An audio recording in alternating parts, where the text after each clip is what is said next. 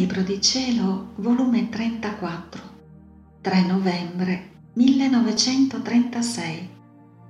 Riflessi tra il creatore e la creatura. Inseparabilità di entrambi. Come in ogni istante Dio chiede ad essa che ricevesse la vita della sua volontà.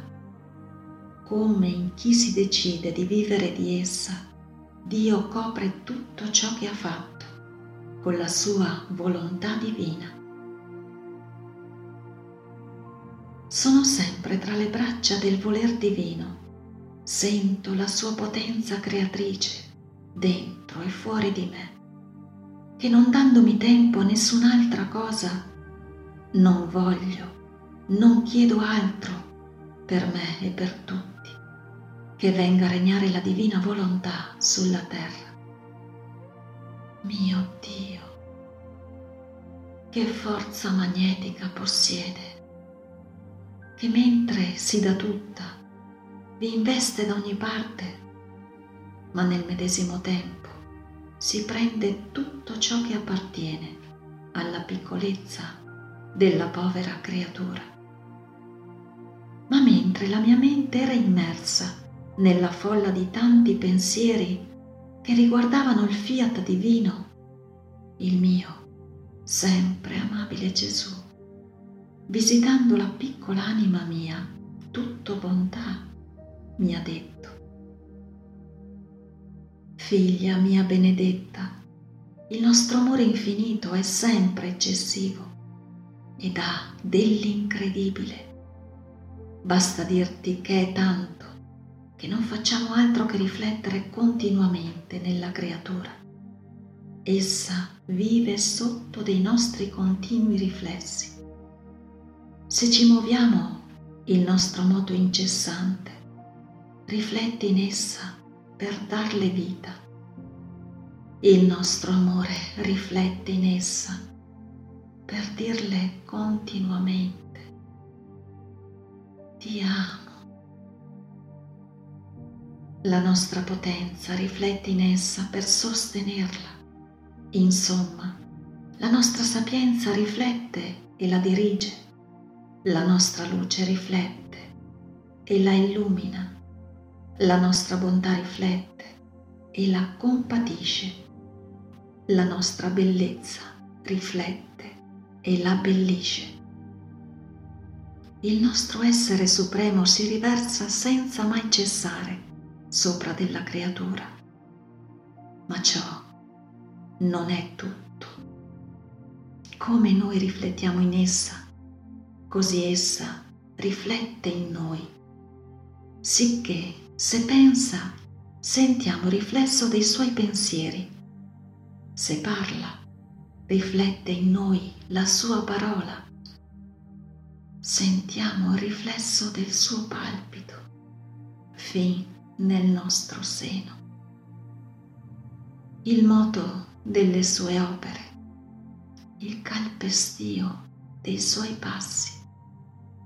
Passa tale inseparabilità tra l'essere divino e umano che continuamente l'uno si riversa nell'altro. È tanto il nostro amore che ci mettiamo in condizione come se non possiamo stare senza della creatura.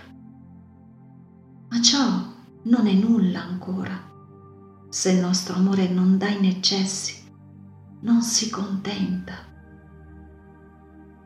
Ora, conoscendo che se la creatura non possiede la vita del nostro voler divino, c'è gran differenza tra i suoi riflessi e i nostri, atteggiandosi ad amore supplichevole, come pensa il nostro ente supremo la prega che faccia regnare la nostra volontà nella sua mente.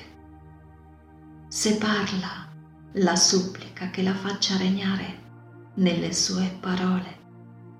Se palpita, opera e cammina, la scongiura che faccia regnare in tutto la mia divina volontà insieme. In ogni cosa che fa ha un gemito un sospiro, una prece che involgendola continuamente le dice, ricevi il mio fiat, fatti investire dal mio fiat, possiedi il mio fiat, fammi vedere in te la vita del mio fiat regnante, dominante e festante. Ti prego, non negarmi il tuo volere ed io ti darò il mio. E se ciò ottiene come se avesse ottenuta la cosa più preziosa, la chiude nel suo amore, la vela con la sua luce e dà principio alla sua festa perenne nella creatura. Cambia i suoi gemiti e sospiri in gioie e mettendosi a guardia come trionfatrice, sente in essa le note del suo amore che da ambo le parti dicono ci amiamo di un solo amore, teniamo e facciamo la stessa vita. Il tuo fiat è tuo e mio, sicché sorge in essa l'armonia l'ordine del suo creatore. La nostra volontà, il nostro amore ha ottenuto il suo scopo. Non le resta altro che godersi la sua amata creatura. Perciò, figlia mia, ci sta tanto a cuore il fardono della nostra volontà come vita, che è il nostro lungo sospiro di tutti i secoli. Anzi, il nostro sospiro eterno, che vagheggiavamo la creatura col portento della nostra vita in essa. Sentivamo la gioia, la felicità delle tante nostre vite bilocate, moltiplicate e formate in loro. Altrimenti non sarebbe stata un granché la creazione e se tante cose creammo e uscimmo alla luce del giorno, fu perché dovevano servire al portento dei portenti, di formare in virtù del nostro fiat la nostra vita nella creatura. E se ciò non fosse, sarebbe stato per noi come se nulla avessimo fatto. Quindi contenta il tuo Gesù, da pace al mio amore che va sempre in delirio. E unificandoti con me sospira, prega, chiedi che la mia volontà regni in te e in tutti. E mentre ciò diceva, prendeva un velo di luce e mi copriva tutta. Ed io non sapevo uscire da dentro di essa. Dopo ciò continuavo a pensare alla divina volontà.